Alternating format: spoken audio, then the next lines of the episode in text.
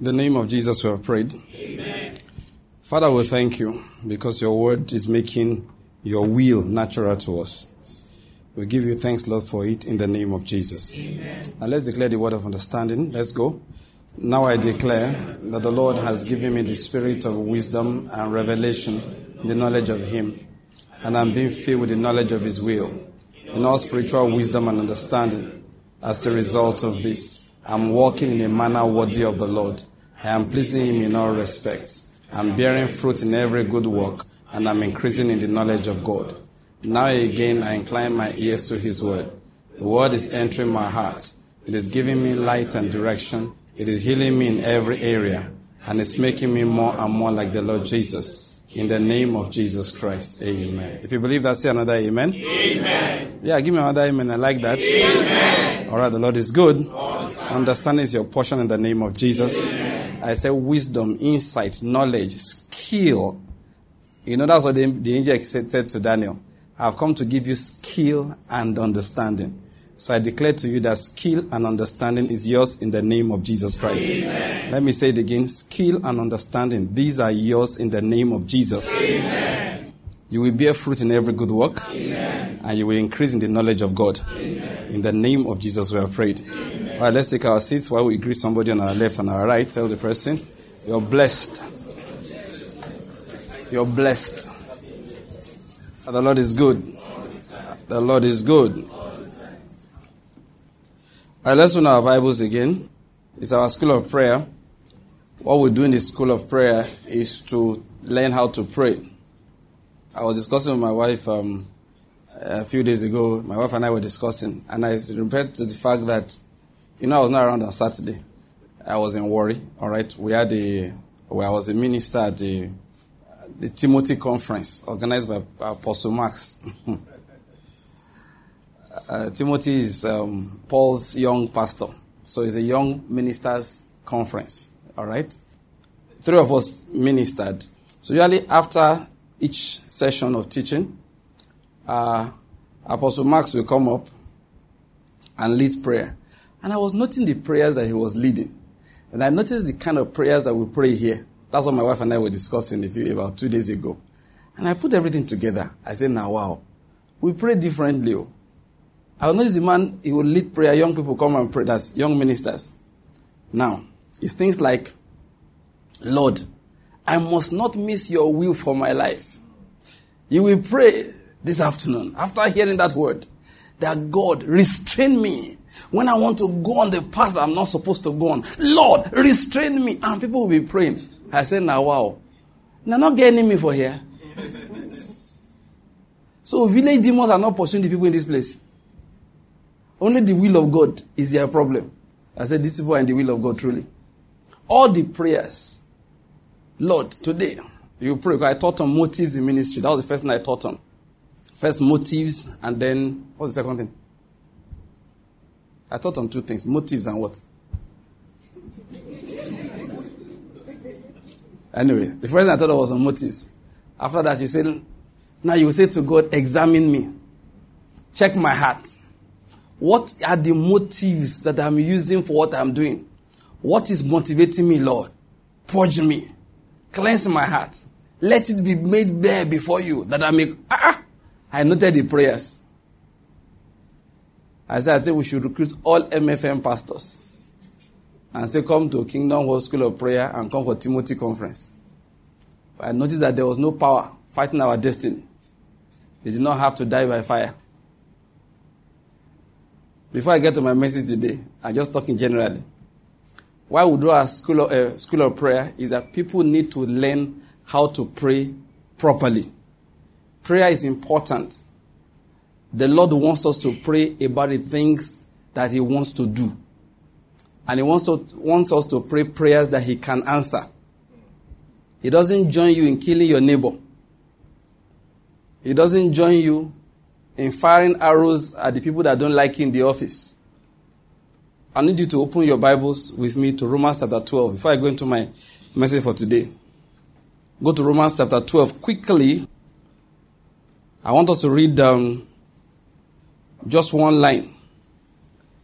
Everybody, you are going to read verse 14 loud enough for two people on your left, two on your right, and one, uh, two in front of you and one behind you to be able to hear you.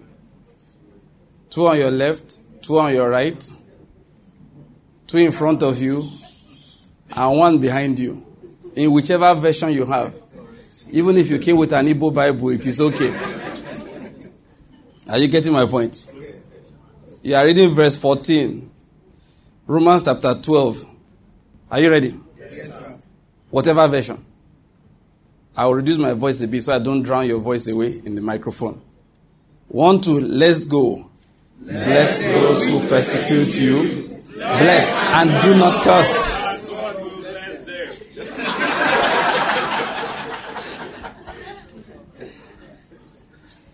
When the word of God repeats something, it's crucial. He said, bless and it's a commandment, it's not a piece of advice. Once you identify that your mother in law is a problem in your family, she's the one persecuting you, you have a new job. And what is that job? Bless. bless. And Paul now said, Wait, I said bless, Abby? You forgot the other part. I also said, Do not curse. Honestly, I've told you, if you be, all those enemy prayers you've been praying, you will soon fall sick. I have two kidneys. One kidney starts getting tired. They've been injuring that one in battle. You know Muhammad Ali. As an older man, he, became very slow. He began to get slow in his uh, 40s, had begun to get slow. Too much bashing in the head. I, thought, I, I, I, the other day I stumbled some of his quotes. There was one he said in which he acknowledged that he had become slow. And he said, if you have taken the amount of beating I have taken, you too, you'll be slow. He said it. Many Christians are becoming slow. You know why? There are in too many boxing fights. Instead of them to ascend to the secret places of the Most High and abide under the shadow of the Almighty, they are there fighting all the time. They are bleeding internally. They win some battles, they think. Say, my neighbor died after one serious all night.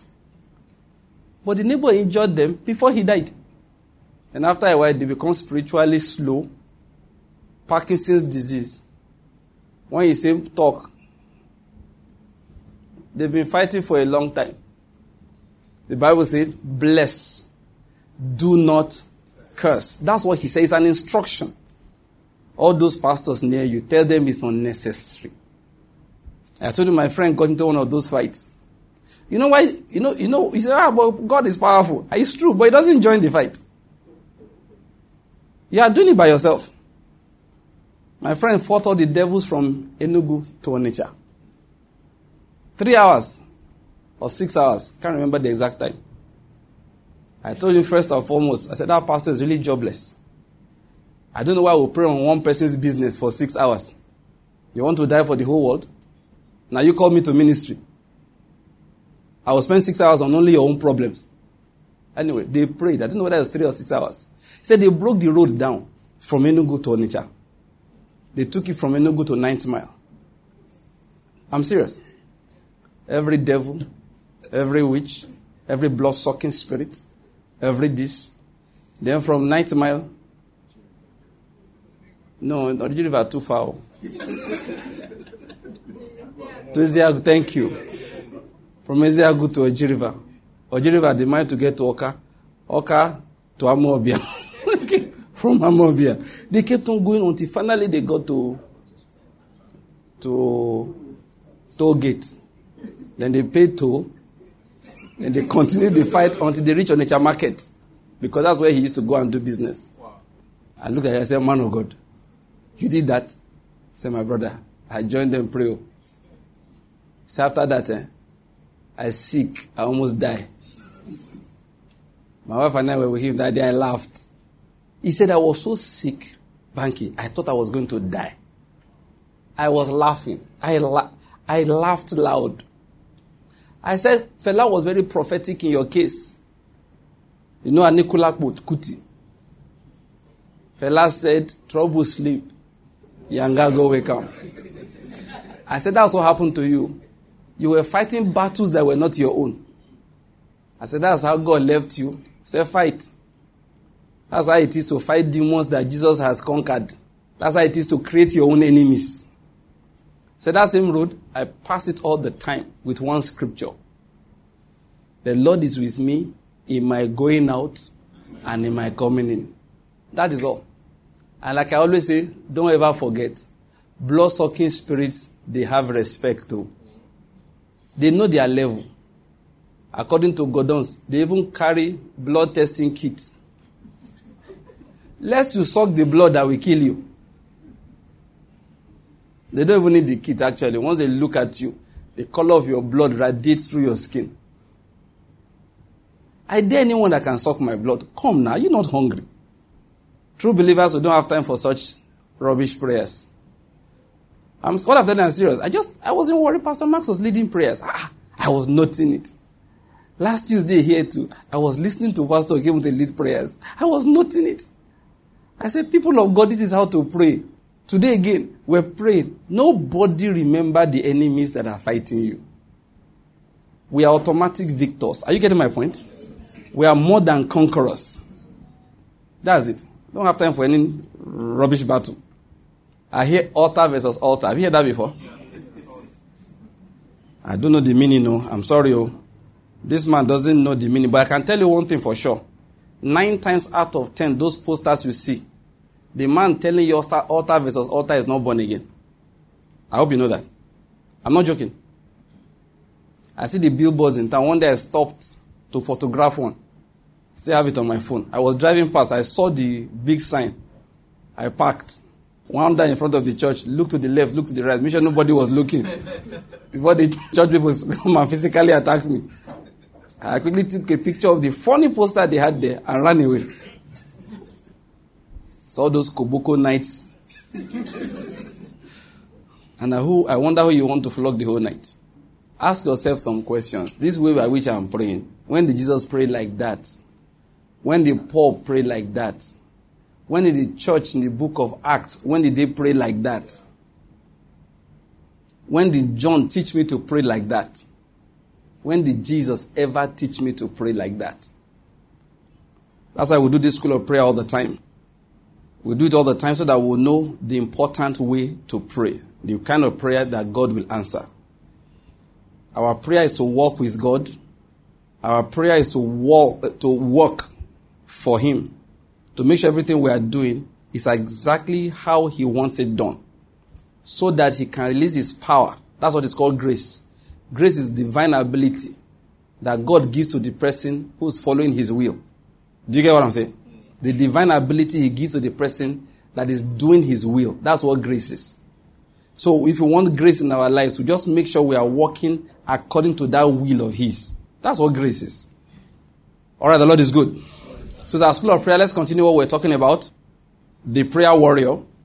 Let's take the text of scripture we used last time, uh, the book of James, chapter 5. We are talking about the prayer warrior. I want us to bear in mind that it's not just the words we use in prayer, but the person who is praying that's most important. God doesn't listen to everybody equally. That thing is not true that He does. We have established again and again when the Bible says that God is no respecter of persons, it was talking about physical traits. It was saying that if God wants to bless people, He won't say, Who is it that is best edu- educated? Who has UK and US citizenship side by side? He doesn't check that. Doesn't check the most handsome. Doesn't check the best dressed. Doesn't check the richest. He doesn't do that. He doesn't check the most educated. All those things with him, they are zero. But when he listens to people, spiritually, he respects people. We have established it. We read from Isaiah 66. He said, To this one I will look. I don't look to all of them. The one that is humble, contrite of spirit, who trembles at my word. I listen to that one specially. The eye of the Lord runs to and fro the whole earth, looking for a kind of person, the one whose heart is completely yielded to him, the one whose heart is completely His. I hope you're getting the point. Uh-huh. So he, do, he listens to that person before he listens to another person. We know that he told Jeremiah clearly, I respect the prayer of Moses, I respect the prayer of Samuel, but in this situation, their prayers will not even work. He made that clear. We know that Daniel used to cause heaven to, in quote now, stand still. Daniel was respected. The angel told him three times that you are a man of high esteem or you are highly esteemed. He let Daniel know. He said, I have come because of you, because you were the one that asked. I've come to give you consolation. We have been looking at that. And look at the man Elijah. That's the one we are taking um, the text about now. Let's read from verse 13. Is anyone among you suffering? Then he must pray. Is anyone cheerful? He is to sing praises. Is anyone among you sick? Then he must call for the elders of the church. And they are to pray over him, anointing him with oil in the name of the Lord. And the prayer offered in faith will restore the one who is sick, and the Lord will raise him up. And if he has committed sins, they will be forgiven him. Therefore, confess your sins to one another and pray for one another so that you may be healed. He said, The effective prayer of a righteous man can accomplish much. I like, okay, then let me just read the rest of it. Elijah was a man with a nature like ours, and he prayed earnestly that it would not rain, and it did not rain for the, on the earth for three years and six months. Then he prayed again, and the sky poured rain, and the earth produced its fruit. It's Not, let me just complete reading that book. My brethren, if any one of you strays from the truth and one turns him back, let him know that he who turns a sinner from the error of his way will save his soul from death and will cover a multitude of sins. Now, we're just reading the story by Elijah here. taking from verse 16, it said, the I want, let me just read that from the Amplified Bible quickly. That verse 16. I like the way the Amplified says it. He said, um, let me just read that line. The earnest, heartfelt, continued prayer of a righteous man makes tremendous power available. That is, it is dynamic in its working. Now, we're looking at this last time that he said is a prayer of a righteous man. Now, I didn't say Elijah was perfect. I, I began to say that last time. I said Elijah was a human being with a nature such as we have, with feelings, affections, and a constitution like ours. What was he saying? He too had his own problems. There is nothing Elijah accomplished that we cannot accomplish today. It was somebody like we had today. That's what um, James was explaining to us. But what was it that made God refer to him as a righteous man? I said last time that righteousness has always been by faith. It has always been by faith. Righteousness has always been by faith. It's not just now, it's not a new revelation. Habakkuk preached that. It was from him that Paul quoted it.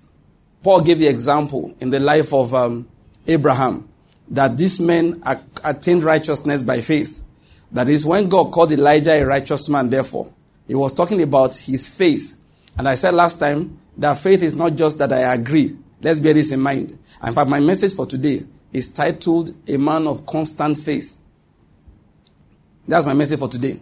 A man of constant faith. Last time I spent the time talking about the passion that's in the heart of these people. I referred to a man like Samuel.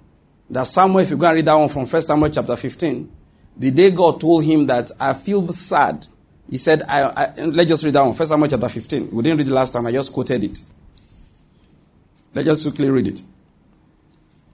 Remember what we're trying to do is to make ourselves people that can pray effectively. Intercessory prayer now, let me just emphasize. So that we can lift a nation like ours up in prayer and the Lord will listen. We can lift something up in prayer beyond ourselves and the Lord will listen. That's what we are talking about. Our emphasis is on the ability to intercede. We can lift the church up in prayer and the Lord will listen. We can lift the plan of God up on the earth and the Lord will listen. All right? Now let's look at um, verse 11. Uh, my amplified is already open. First Samuel chapter 15. So I'll just um, read from the amplified because it's open before me. Verse 10. Then the word of the Lord came to Samuel, saying, I regret making Saul king, for he has turned back from following me and has not performed my commands. And Samuel was grieved and angry with Saul. Now notice that. Samuel was grieved and angry with Saul, and he cried to the Lord all night. When Samuel rose early to meet Saul in the morning, he was told Saul came to Carmel. And behold, he set up for himself a monument or trophy of his victory, and passed on and went down to Gilgal.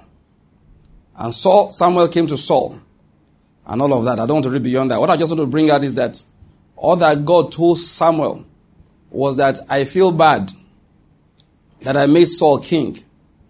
He didn't tell Samuel to do anything. I don't know whether you're getting my point. He just told him, I feel bad. And that was it. Samuel became distressed. Samuel became sad. Samuel could not sleep. Why? Because the Lord felt bad. I don't know whether you're getting my point here. There are things you read in the Bible. And you know God has feelings. Let me just explain that. There are things the Lord will look and he'll say he hates. For example, he hates prophets that always prophesying that a woman, that a mother is a witch to the sons. He hates them.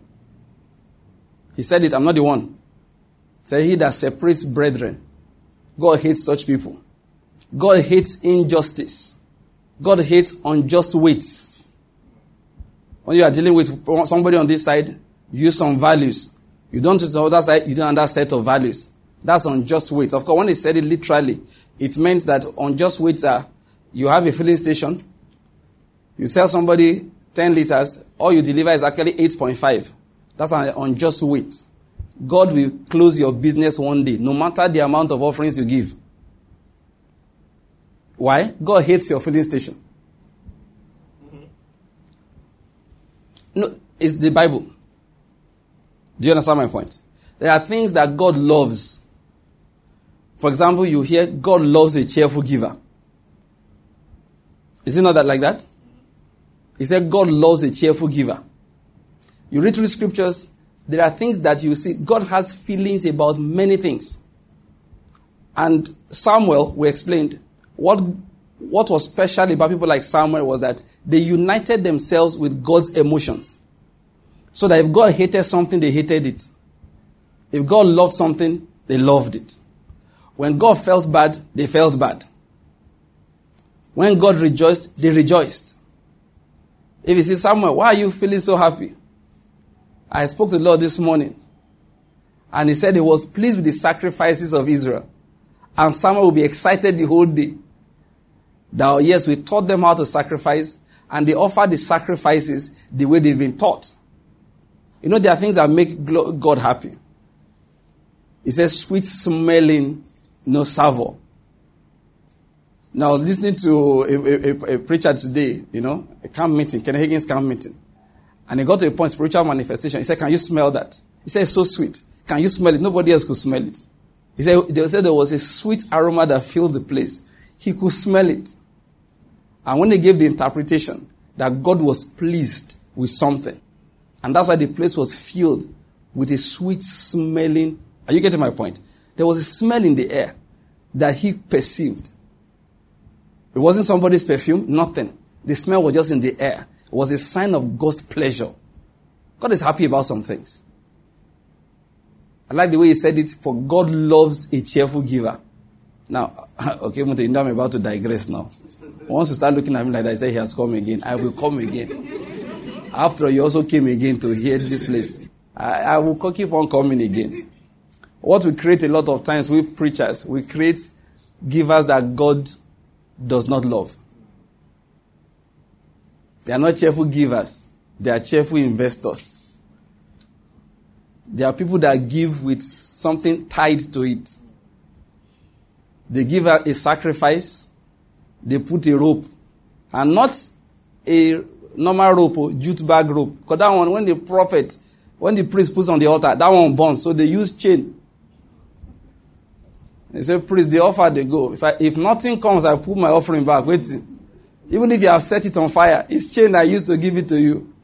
Everything they give has something attached to it. They're not cheerful givers. God is not excited about them. God doesn't bless them specially. Take my word for it. He doesn't. Why? They are not cheerful givers. How do you know somebody is a cheerful giver? Or how do you know he's not a cheerful giver? He's waiting for the giving to bring something. He has not let go. He hasn't let go. I gave you an offering that shook me last week. So I know that God is going to shake heaven. He has not given. He has invested. And like I hear pastors say sometimes, when you give this money, if God does not bless you in three months, come and ask me. That's not a cheerful giver. If you can come and ask, you did not give. The pastor that's promising that is manipulating you. I'm sorry to say it. Anybody tells that give this offering.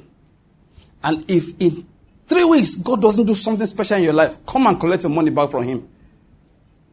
Tell him, say, Pastor, I don't trust you. You will ask me for the receipt.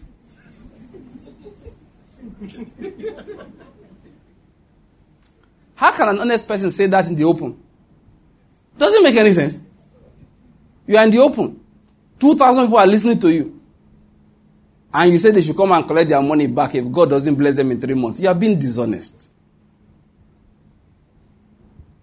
What to do? We are creating givers that God does not love.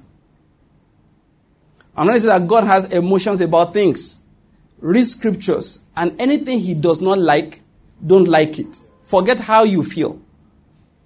For example, in the world of today, every time I open BBC News, one thing they keep on reporting how Australia has conducted the first what is what, what homosexual marriage. I don't use the word gay. Just start watching my words. I hardly use the word gay. If you hear from my mouth, it dropped there by accident. I call things the way they are. Original English word gay meant you were happy. Originally, gay in English meant happy. Everybody is rejoicing. That's what it means. So I, that's why I stick. Let's give. Let's call the correct terminology. The original English word is homosexual. All right. So they say, okay, homosexual marriage has been submitted. No, they, you know what? They, don't call it homosexual marriage. You know what they call it? The law, marriage equality. They make it look like it's a good thing. You don't notice that? They don't call it legalizing same-sex marriage. They call it marriage equality. And what people try to tell you is that listen, Nobody, they're not hurting anybody. They didn't marry you. They left you to marry your own wife and marry your own husband. They want to marry themselves. What's your problem? You are a bigot. You are intolerant. That's how they do it. They give you a name. Give a dog a bad name. Why? You want to hang it. So they turn to the Christians. They say the Christians are intolerant. They are bigots. They are narrow-minded. They are backward. By the time they finish describing you to your son, your son won't recognize his father again. Because his father is a bigot, he's narrow minded, he's a homophobe. He's homophobic. I like the way this man said it one day, and I, I was pleased with him. He was under a lot of pressure, but he stood up eventually and he spoke openly. I watched it live. Then he was being interviewed by Piers Morgan. Said, What do you have to say about this homosexual stuff? He said, I don't know. I really don't know. But if God says it's wrong, it must be wrong. That was Joel Osteen. I said, sir, that is how to answer questions. Don't get into arguments. Don't try and make sense. Listen, I was talking to Pastor Delvan the other time he was in town. He, told, he gave me the name of one particular movie that's been shown now in the UK about untold stories of people that Jesus delivered from that evil spirit. So they made a movie out of it, like a documentary, and they're showing it all over the UK now. And everywhere they want to show it, they'll go and picket the, the cinema. Protests will start. Say, but God gave those people breakthrough. They got the right to show it everywhere. What they tell you a lot of times is false. Most people that come out and say they are homosexuals, men at least, they were raped in a homosexual fashion when they were children. The demon was introduced to them then. But these guys don't acknowledge the fact. They twist. Anyway, but the point is this. There's no need to argue. Joel Osteen said, is it good or bad? Well, I, you know, you called me a pastor. I'm adding my own words now. So I have to I'm an ambassador of God, of Christ. His opinions are my opinion. What he feels is how I feel. He said it is bad, it is bad. But science, wait, I'm not planning to share that fruit of the tree of the knowledge of good and evil with you. Listen to this. Even if I have homosexual feelings, I will still tell my feelings, you guys are bad feelings. Why? I'm learning God's reaction to things. I train myself. Most of what we do in life is to train ourselves. I've told you this story a number of times. I see men sit down to drink beer. And I used to wonder why. Because I've tasted it a number of times and I can't understand the taste. It's foul. I know you don't agree with me. Let me say what I want to say. I think beer has a foul taste. The best is that it is tasteless. I can't understand how people drink it. So, I made up my mind that maybe I'm too young. So I left it. Years later, I tried again. It had become fouler over time. so one day I asked somebody in my office, he drinks. I mean, off and on. Not a, not, a heavy drinker, but he drinks. You know, the boys sit down, they hang out, and they two two bottles, you know that kind of thing. Two two bottles. So So I asked him, What is it in this beer you people drink? And he gave me an answer which solved it for me permanently. He says, It's a taste you learn. He says, Sir, you didn't learn it when you were young. It's too late. I said, Thank you. At least now you have explained it to me. Which is the reason when you eat white man's food, you can't understand what is in you are eating. they don't sell pepper in your country. You know that kind of thing. Yes, when you see him, if I one day we went to Ghana, my wife and I went, my wife will remember. We stopped, you know, when we went for a conference. So there was a time we stopped at one nice beach, you know, restaurant to eat. And everybody dived in, sat down. And I remember one guy that was like our, like one of the guides that was helping us out. He, he sat on my table. When he ordered, what did they call that thing? Maybe, can you remember? Anyway, the stew, the soup, to eat something like eba, was raw tomato and pepper and onions blended, raw. Point, you don't get my point. They didn't cook it at all.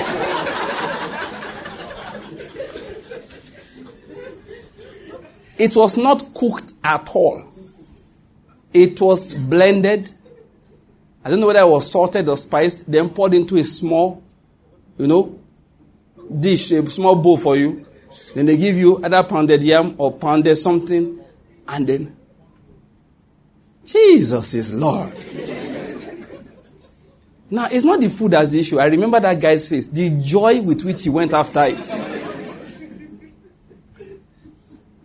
he was very happy eating it. Look at the way this man of God is squeezing his face, just thinking about it. What does that tell you? You learn it. So if you give that guy all these arguments of whether Ghana jollof rice or Nigerian jollof rice is sweet. The guy has no, look, just give him his raw tomato, pepper with onion. Blend it well. The smoother, the better. And he's an African like me. Why does he enjoy it? It's simple. He learnt it. He learnt it. He learnt it. Last time I went to do program in um, Makurdi, I almost fought in the hotel. I asked the girl, when I ordered pounded yam, I said, is it too, is it big? He said, it's not too big. I said, ah, you mean, I wanted to eat plenty. He said, it's not so big. You know, he said, it's not too big, that is okay. I said, are you sure it's not small? He said, no, it's not small, that's enough for one person. When the girl came with the pounded yam, what I want to tell you is not a joke. I had to check which was bigger, the pounded yam on my head.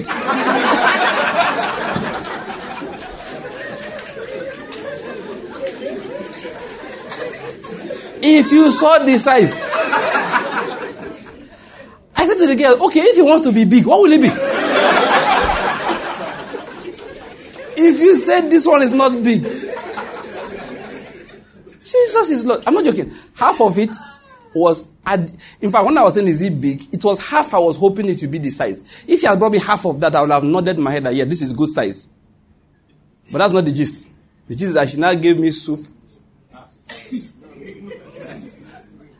The soup was.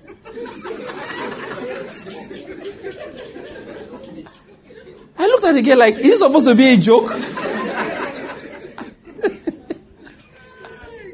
And then the girl may go bring extra soup. Come on. She looks unhappy. Ah, after I was, so bring extra soup now. She, he go, anyway, make it long story short. We call manager. He said there's no extra soup. So later, me, I don't cause quarrel finish. Israel don't intervene. Finally, next day, we now realize that, yee, there's no need to fight. That's how they eat it.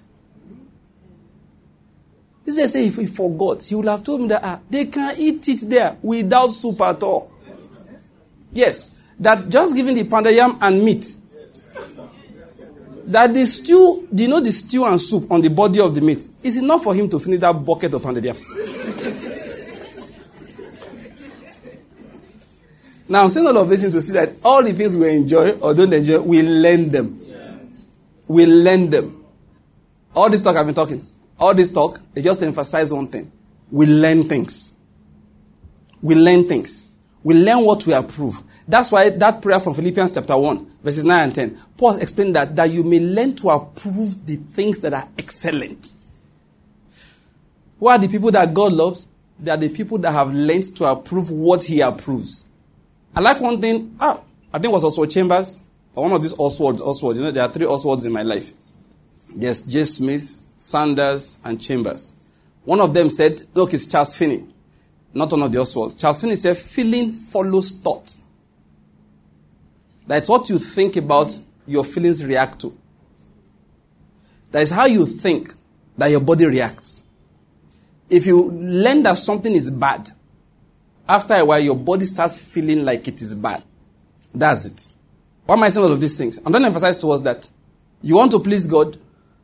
You want to be a man like Samuel. What you do is start learning how God feels about something. You get the point?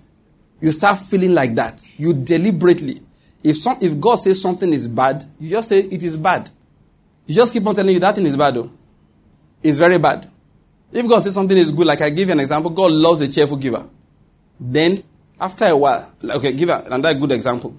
Jesus said, A man's life does not consist in the abundance of things which he possesses. You are a young woman, learn it. You are a single young woman, learn it.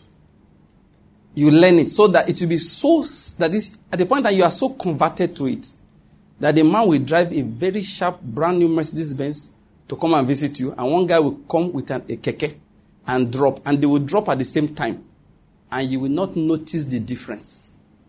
You're not pretending, no. It's not, see, I'm a spiritual babe. I don't get time for things like this. No, you're not pretending. They just say, ah, Angela, how now? I say, fine, let me give you a ride. Say, ah, I have church service by five. And the other guy said, my keke is going your direction. You jump inside. And you're not marrying keke guy, you're not marrying Benz guy. To, to you, nothing.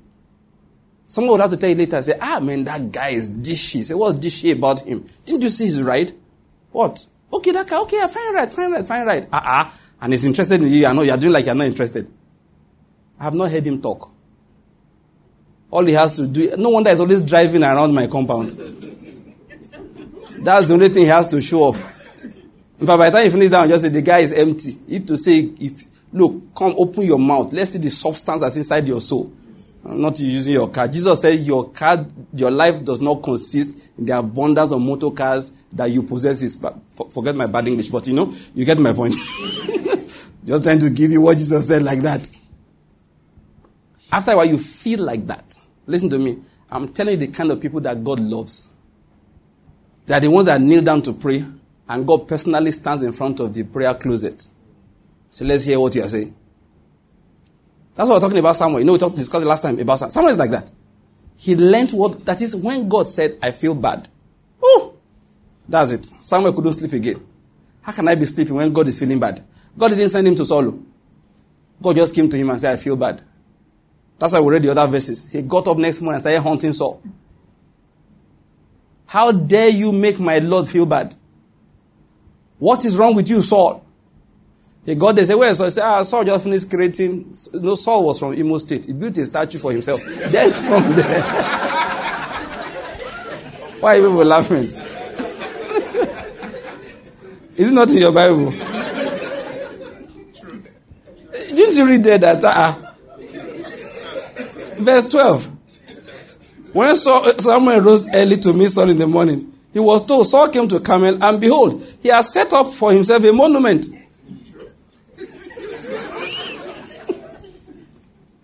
the Lord is good. Now, just a joke. now, the point I'm making is this Samuel, uh, Samuel kept looking for Saul. He hunted Saul until he caught up with him and picked a quarrel immediately. He didn't, God didn't tell him to do any of the things he did. He was just angry. For example, the Lord hates injustice. Injustice should make you angry. When you see a prophet that's always prophesying, your father does not want you to succeed. You should be angry. When he brings out his hand, you refuse to shake him.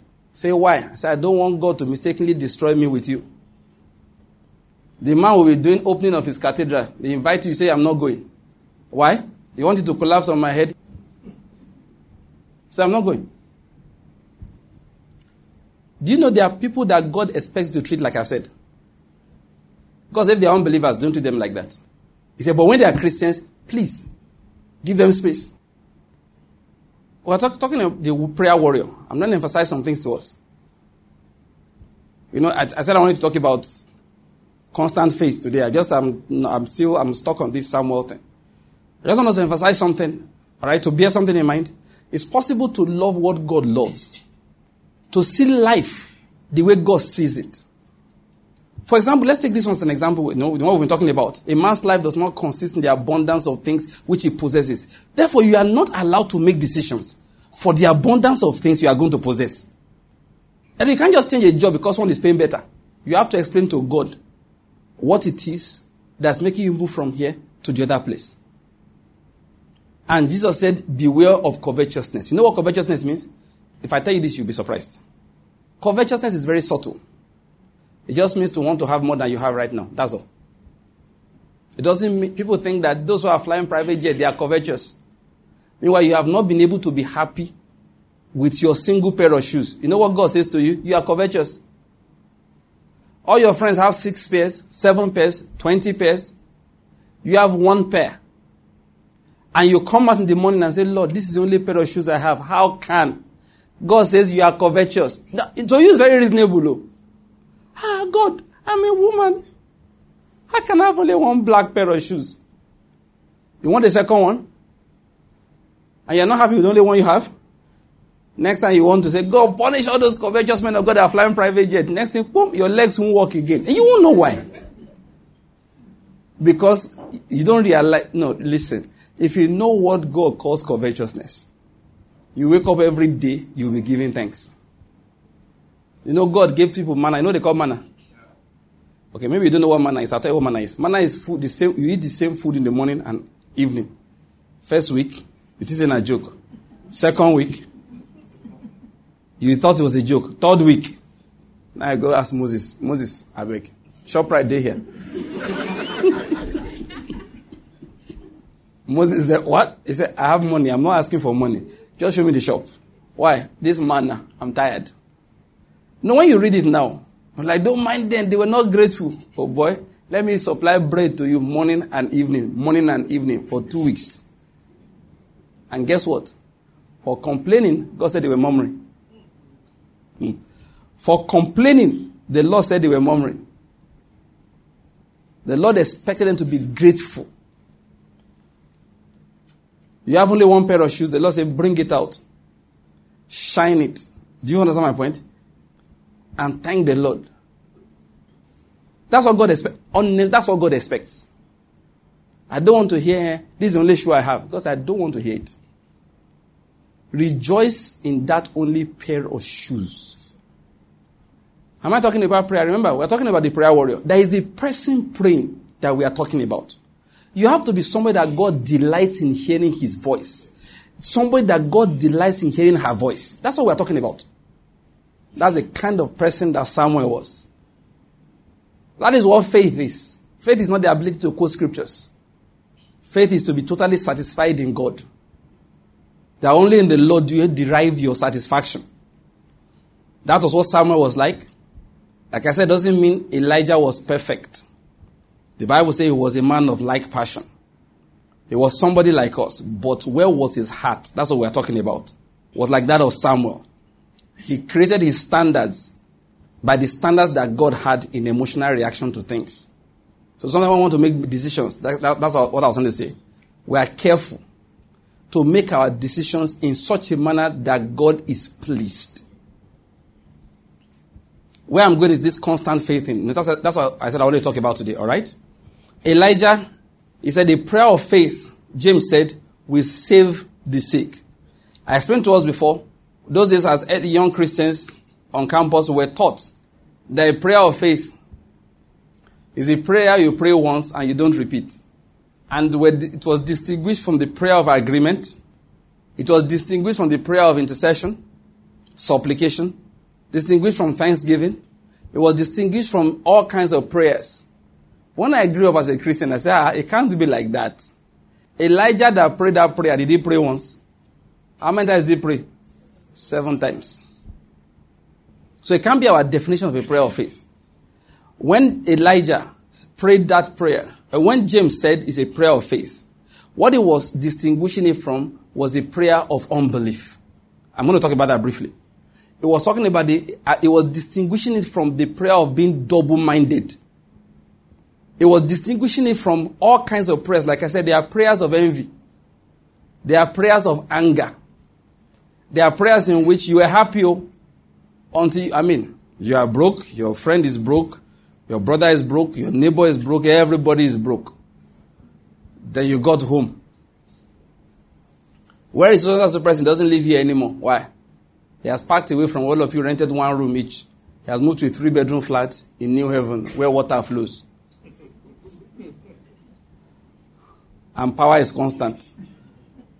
It's not the flow of water that's your issue or the constant power. He's a man that left a single room in phase six.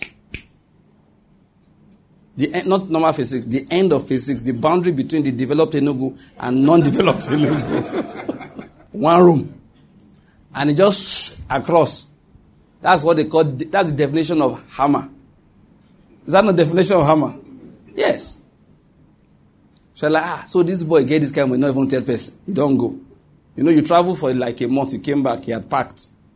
Then you go again for another three weeks, you come back. Then somebody blocked you the only entrance people had to the house. And as soon as you open the gate, you know, I saw a joke recently. They showed the guy in a towel with soap all over his body at the door of his house. They said, Your reaction when you just bought your first Corolla at any noise outside.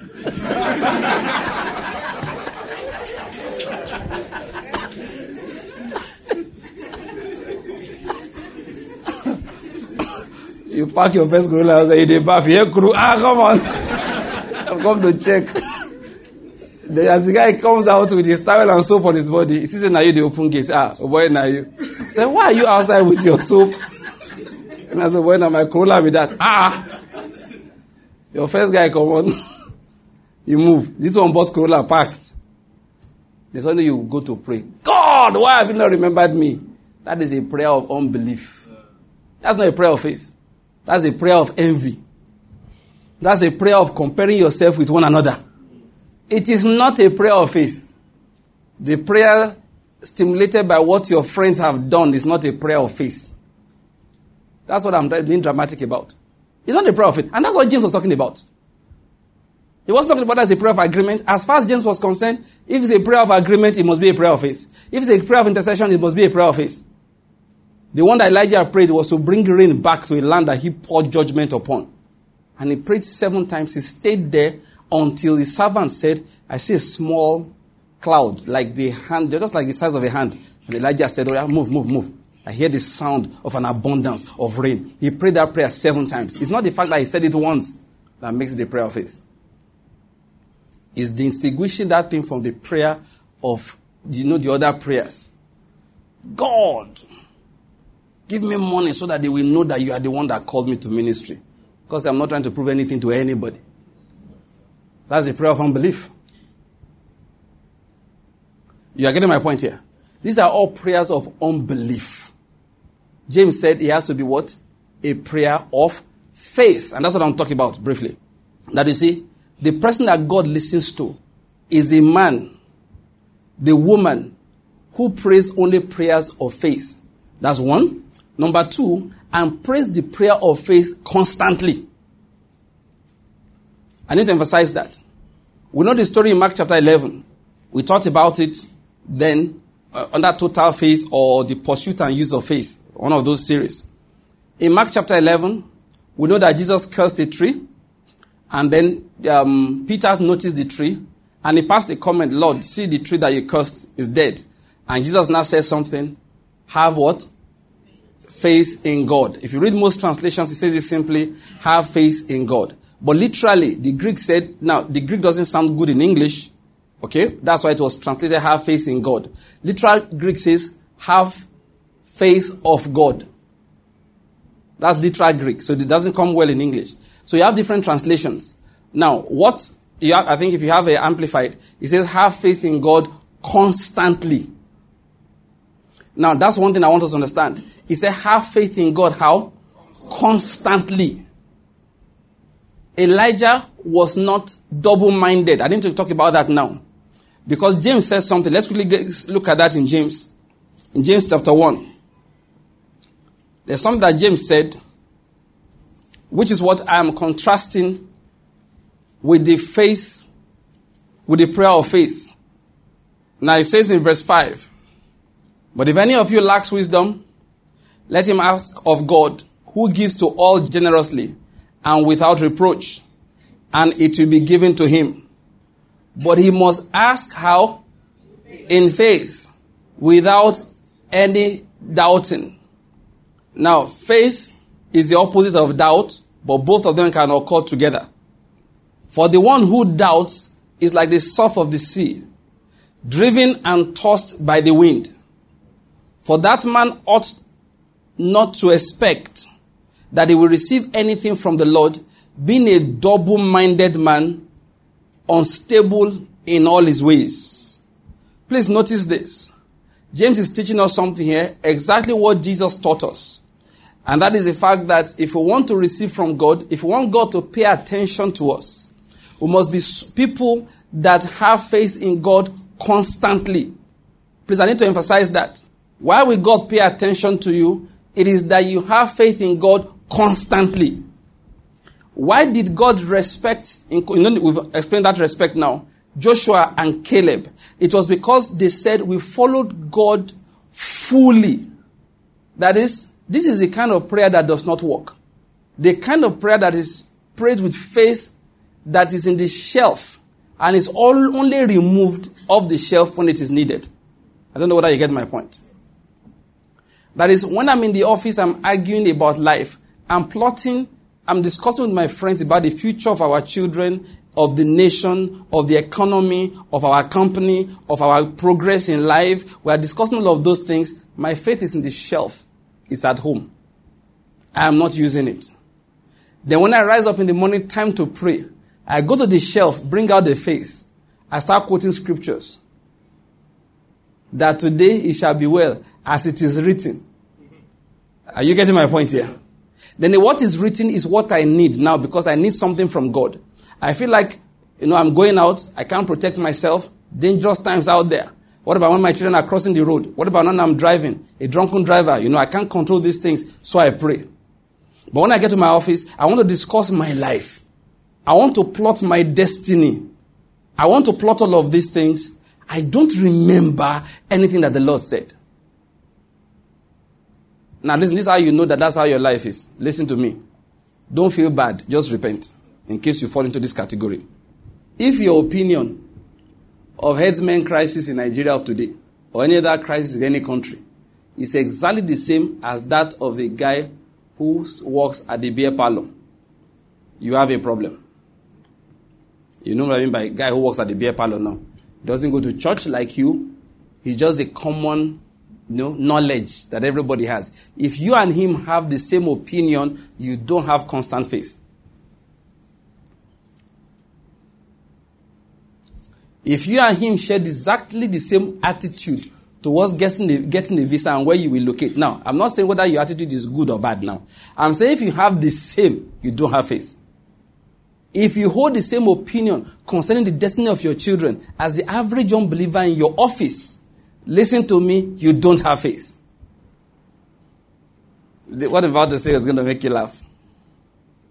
If you have the same attitude towards medical checkup as everybody else in your office, you have no faith. If you have headache, and the same way the Muslim next door and the Hindu on the other side and the Buddhist behind, are you getting my point? If all of you have the same, I mean, you share the same response to the headache in your head, as all these people have measured, have mentioned, you don't have faith. Just take. Listen, what I've told you. I'm not debating it. Don't ask me what do you mean. What I mean is exactly what I have said.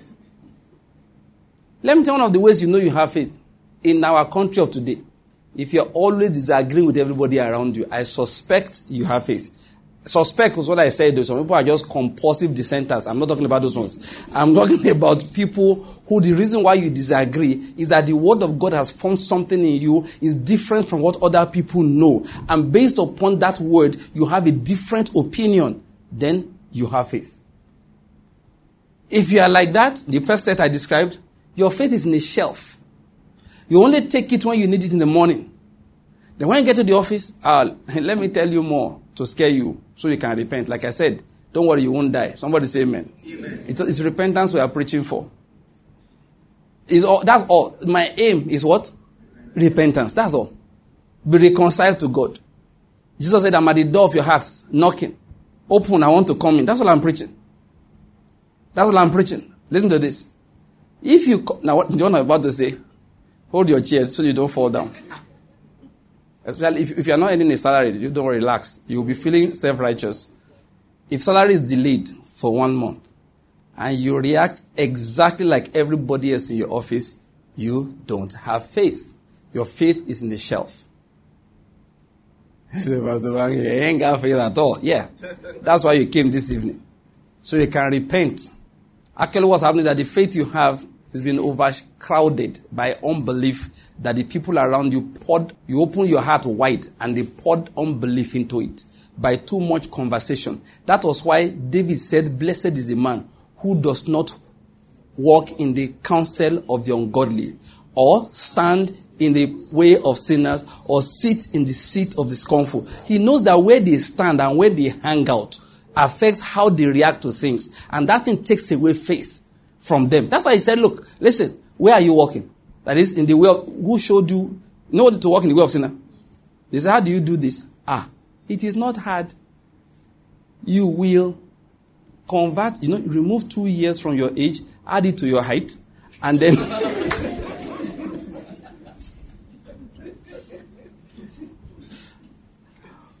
do you get my point? That when you are walking the way that the unbeliever directed to you, that's what they call the way of sinners. Are you getting my point here? That's why David emphasized that. Listen, faith, we're talking about not being double minded. Do you know what happened to um, um, um, Elijah? Why God called him a righteous man? It was simply because he doggedly, single heartedly served God when everybody else was serving Baal. Do you get what I'm going to explain here? That is, only God was his fear. When people served other gods, he served only the God of Israel. That's what God was calling double, uh, what they call it? Righteous man there. That, what is double minded? You know, he came to them. Choose you this day who you will serve. Was that not know what he told them? Good. For us believers, you know, I said something here before. When you're talking about commandments, Israel had how many commandments? 613. Good. 613. And somebody will say, how can one person keep all of that? Which is true. It's very hard to keep. But let me tell you the truth. Christians have more than 6,000 commandments. The only difference is that as you grow up, that God reveals your next set of commandments to you. That's the thing about Christianity. That is, the commandments I have may not be as many for now as the one you have. Why? Is as you grow, to whom much is given, much is expected. Like I said last Saturday that I preached, and not this one, two days ago. I said there are things I can't do. For me, it constitutes iniquity. At least up to first degree. For me, today, eh? First degree. There's a sin for me to send any one of my children to go to school abroad. It's a sin. It is a sin for me, for my wife to be pregnant and say, Go and deliver. I buy a ticket to go to America. For me, it is iniquity. For you, it is not. Oh. Maybe. But for this guy, for this guy preaching, God says, The soul that sinneth, he shall die if you do any of those things. Do you know it's not in the Bible like that? But for me, it's a commandment. If you're not here, I discussed that two Saturdays ago. For most people, maybe it's not the same. It's what David called testimonies, personalized commandments. You see what I'm talking about in moment, why I went there. He said, Choose you this day who you will serve. Do you know what we do a lot of times as Christians? We serve God with praises, direct praises. Are you getting my point? That is, let us worship God. Oh Lord, you are the most high God.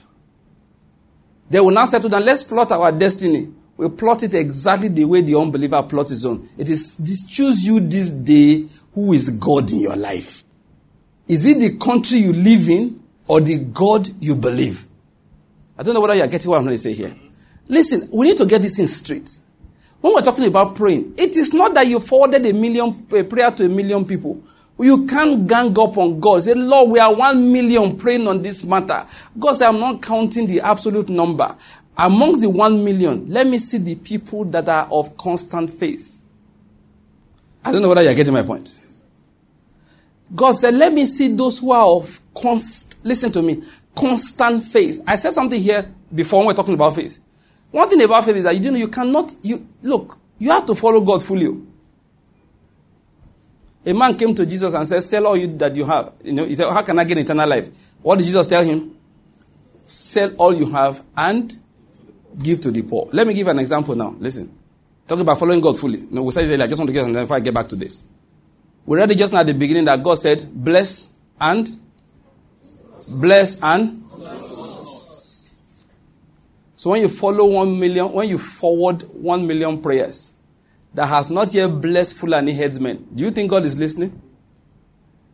Do you no, let me ask you, how many prayers have they forwarded around that said, Lord, our head of state must not die a Muslim? We pray for him in the name of Jesus. We'll even put tongues in the prayer. Jesus visit us rock. No. Most prayers like, God, he will die before 2019 so he cannot run again. Am I lying? Let's tell ourselves the truth now. I'm telling us, listen, most people, most prayers we pray, the Lord is not paying attention. It is sad. It is sad. Many times we go to church, it's crossover night. One million people will gather in redemption camp. How many gather on 31st? I don't know. They gather in all churches nationwide. And the angels go to watch soccer. Why? Say they are not praying. This year, anybody that say you will not succeed, he will die. Everybody will shout what? Amen. And then just be picking the artist, say, Rooney don't score. I mean, what is his name of? It's angels who are praying, are watching soccer. I say, if we tell God this one, all of you are in trouble. So just leave that and just be playing there. Say, look, guys are playing your game. These guys are playing their game. We find their own game more interesting than your own. It's a game. That's, look, listen. If you want to, if you don't want to be a Christian, don't be a Christian. Have they stoned you? You didn't, you didn't do anything, no. All you are trying to do is testify that Jesus is Lord. Then you now open your eyes and say that you see heaven. Now boys close their ears that what you're uttering is blasphemy. They carry stone and they are stoning you to death. And they quickly remember to pray, Lord, you know they don't know what they are doing. Please don't hold this sin against them. Have you been able to pray that? I, am talking about having faith constantly. We share our faith when we want to react to things. Anger takes us over. The anger of man which, listen, don't forget this. When Israel was reacting in a manner that was displeasing to the Lord, don't forget, they had reasons. They had reasons. One day when my little boy Victory was still very little, he could talk that time. He came to me one night and said, Daddy, I want baby TV. My TV used to have one channel called Baby TV. I don't know how many of you know the channel. And that night, my TV had expired. So he came to watch TV. Put on the there was no baby TV. So he came to me and said, I want baby TV. Do you know tears came to my eyes that I could not provide baby TV for a three year old or something? I know what they show on baby TV. Nothing. Just small, just baby things. A flying up and dropping. B flying up and dropping. And one song in the background. Then butterfly will cross the screen. What is in it? Nothing. But my son wanted baby TV and I could not bring him baby TV. Do you know, till now when I remember, I don't know why. The thing almost makes me cry. And it's just baby TV. What if it was food? I don't know whether you're getting my point. He said, The children are hungry. There's no one to break bread for them. So now the children come and say, We are thirsty, daddy. And daddy looks and looks at Moses. Can't you see my children are thirsty? I listen, I just told you how I reacted to television. Wanted a channel. There were other things to watch. Yet I was distressed that I could not provide baby TV. Now, what if it was food he wanted? How do you think I would have reacted? What if it was water he wanted? What if there were five of them and their mother? They all wanted food and water. You think you will not tear Moses apart? Moses said he delivered you from slavery. Slave master gave you food and water. I don't know whether you're getting my point here. Now, this is what I'm making. Yet, God was not kind in responding, to how they reacted. He wasn't kind. He was going to destroy them. So what I'm going to say that when you open your mouth and disobey God because you have reasons, read your Bible. Those who had reasons and disobeyed him before, check how he treated them. And let nobody lie to you that Jesus is not a lion. That the elder that said, Behold the lamb, the lion of the tribe of Judah, that I didn't know what he was saying. That the fact that you are in, in visions and revelation does not mean that you can see straight to. That Jesus is a lamb. He's not a lion. So I asked the person who sent it to me. I said, What was the man of God trying to prove? I can't, okay, I agree with you in quote, in quote, that is now it's a lamb, it's not a lion. So what have you proven to me now? He now explained to me that no, that the man is trying to explain that Jesus never punishes sin. I said, eh, that's grace. Yeah, don't worry. I will pray for you, but I know Jesus is coming to get you very soon. When he comes, you call him the devil. Doesn't matter. Dead meat is dead meat. Whether it is devil that killed him or Jesus that fried him. Don't believe that doctrine is not the will of God. Jesus punishes sin. He gets ang- let's get it clear. He gets angry. And when he gets angry, 200,000 people die in one day in Banda Aceh. It was not the devil that caused the tsunami that killed people that time in Banda Aceh, Indonesia. It wasn't the devil. It was Jesus that was angry. Jesus just vexed. The provocation was too much. So he split, oh God, oh that you will rend the mountains. That's what the Bible says. So he split the underground mountain in the ocean. Water caved in. When the water reacted, 200,000 died in one day. It was Jesus. I told you the Jesus that smiled was crucified.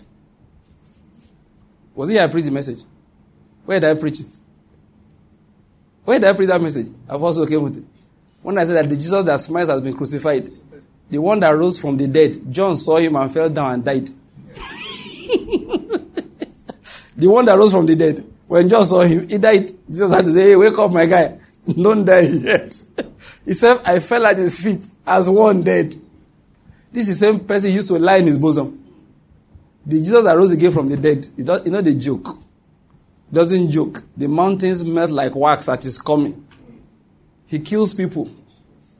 He does. He told that woman, Jezebel, I will strike her children dead. She herself, I will cast on the bed of affliction. It was, it was not Satan that was talking. It was Jesus. What I'm trying to let's fear him. Many of the reasons you have from grumbling, the Israelites too had it. Yet when they grumbled, he was not happy about it. I hope you're getting my point here. I'm talking about constant faith. Constant faith. Listen, it's people, let me end my message. It's the people of constant faith that can pray for a nation and God will listen. They believe Him every time. They don't shelve their faith and pick it up only when they think they need it. When He says, pray for your enemies, even though they're angry with the enemies, they still kneel down and say, Enemy, I am angry with you. But Jesus said, I should pray for you. When they want to curse their enemies, they will look and say, Ah, what are, why are you my enemy? You denied me promotion in the office. I didn't do anything to you. I came to work regularly. I performed well. Yet, you are persecuting me. And Jesus looked and said through Paul, Don't curse those people. So I will not curse you. I will kneel down and say to you, May you repent. May you not die in your sins. I will leave you like that.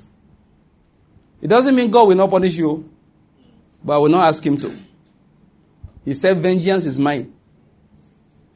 I will avenge. What does that mean? I know when I will avenge. I know if I need to avenge. Are you getting my point? In Paul's case, I did not need to avenge. Because God knows some people do things in ignorance. And if they do it in ignorance, God kills them given the opportunity to change. That's how he behaves. So he doesn't want you to be the judge. Just leave them. What am I trying to say? That's Christianity. It's not always easy, but that is what Christianity is. The people that can pray, the Daniels that will pray, are people that are committed to God every time, despite how they feel. They are the ones. Listen to me. Let me add, add this one to it, then I close. Faith does not mean I always get what I want. Let's get that clear. Those elementary faith, I learned it those days too. I thought that it meant that once I command this, it comes to me. That's not what faith means. Faith does not mean I always get what I want. Faith means I'm so committed to God that if I die in the process of being committed to Him, they will write on my gravestone, Here lies a man who died committed to God. Faith means that I will stand here if I believe that's where God wants me to stand. Now, listen to what I'm about to say. If He delivers me in the time of trouble in that place, fine. If He does not deliver me, I will die with a smile on my face, knowing that even when my life was threatened, I did not live where He said I should be. David Pawson told the story of a man that had a dog. Said that man paid money to have the dog's hip replaced. You know what they call hip replacement? For a dog. And you're like, why would you spend that amount of money on a dog? And he told the story. He said, why did, how did the dog get injured? Why did the dog's hip get destroyed? That once, you know, when you train a dog well, that was a, what, they, what do they call this uh, English dog now? A sheepdog. It's a sheepdog. That was a sheepdog. He said, he told the dog to stay. A, a well trained dog will know when you tell it stay. You train dogs like that to obey you. Sit. You understand? Fetch. Stay. They have little instructions like that. So that dog, he told the dog to stay. And he forgot to, he, he's a farmer. So his tractor was rolling. And the dog saw the tractor rolling. He didn't see it.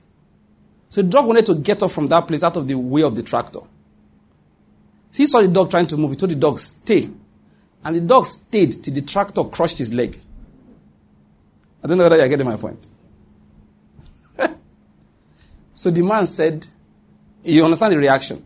So when he heard his scream and he saw his tractor roll over the dog's leg, he now understood why the dog was trying to run in the first place. But despite the fact that his life was in danger, Master said, Stay. So the dog stayed while a tractor rolled over him. So the man said, I will do anything for that dog. It was a lot of money. Hip replacement for an animal.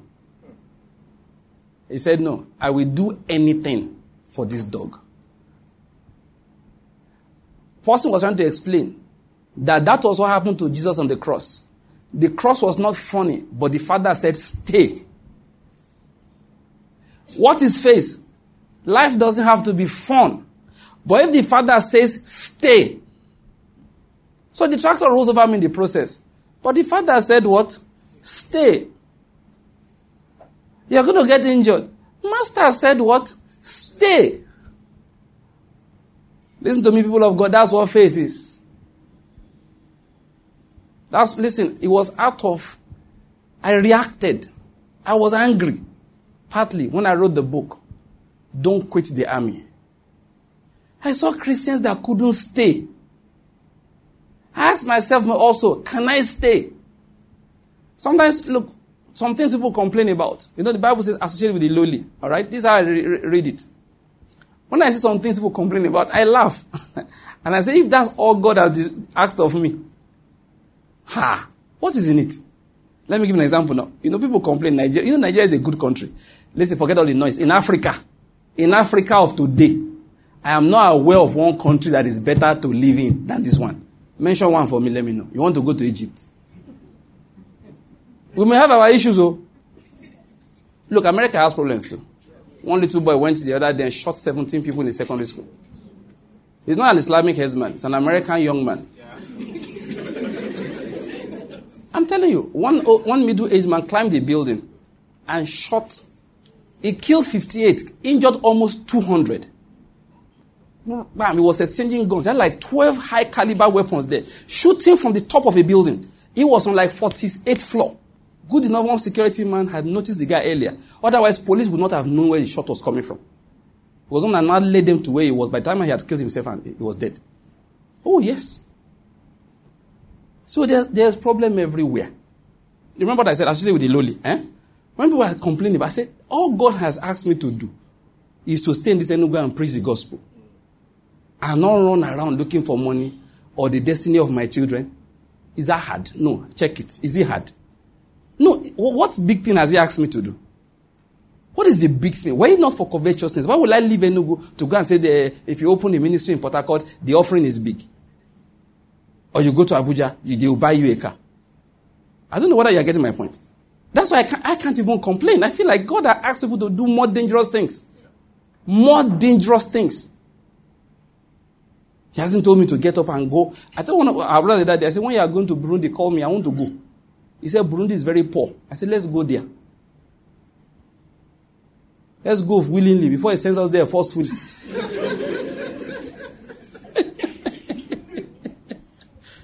Listen, Africa, forget this noise. African countries are very poor. That's why I want to go there. Go and preach it. Because only the gospel of Jesus can liberate them. What am I saying? And the master says stay. What's the big deal? We stay. When he says stay, we stay. When he says stay, we stay. He hasn't asked for too many things.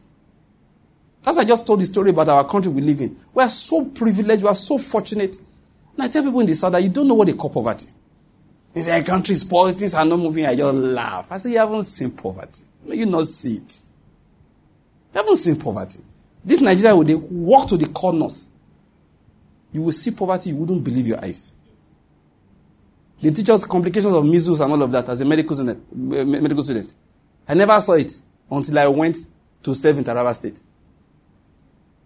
I saw children's eyes literally rupture from measles. eyeball that you are seeing open, the content flowing out under my. I was watching like this. I said, measles? Huh. Down south, before measles kills you, your grandfather sinned. I saw it. So when God tells us to stay, we are complaining. Listen, those that God pays attention to, that's what I'm talking about. They are committed to their faith. They are able to take a beating. Those are the kind of people that God pays attention to their prayers. Let's rise to our feet. Let's close. Just for one minute, pray. Say, Lord, I am one that stays. It's a simple prayer. Say, Lord, give me the grace to stay. I declare that I'm one that stays. It's a simple prayer. I say, Lord, I am one that stays. I'm one that stays. Wherever you keep me, there I will stay. I will follow you with my whole heart all the time. Say, Lord, I will follow you with my whole heart every time. I'm one that stays. I'm one that stays. Say, Lord, I follow you with my whole heart all the time. My faith is constant. I believe you in the morning. I walk with you in the afternoon.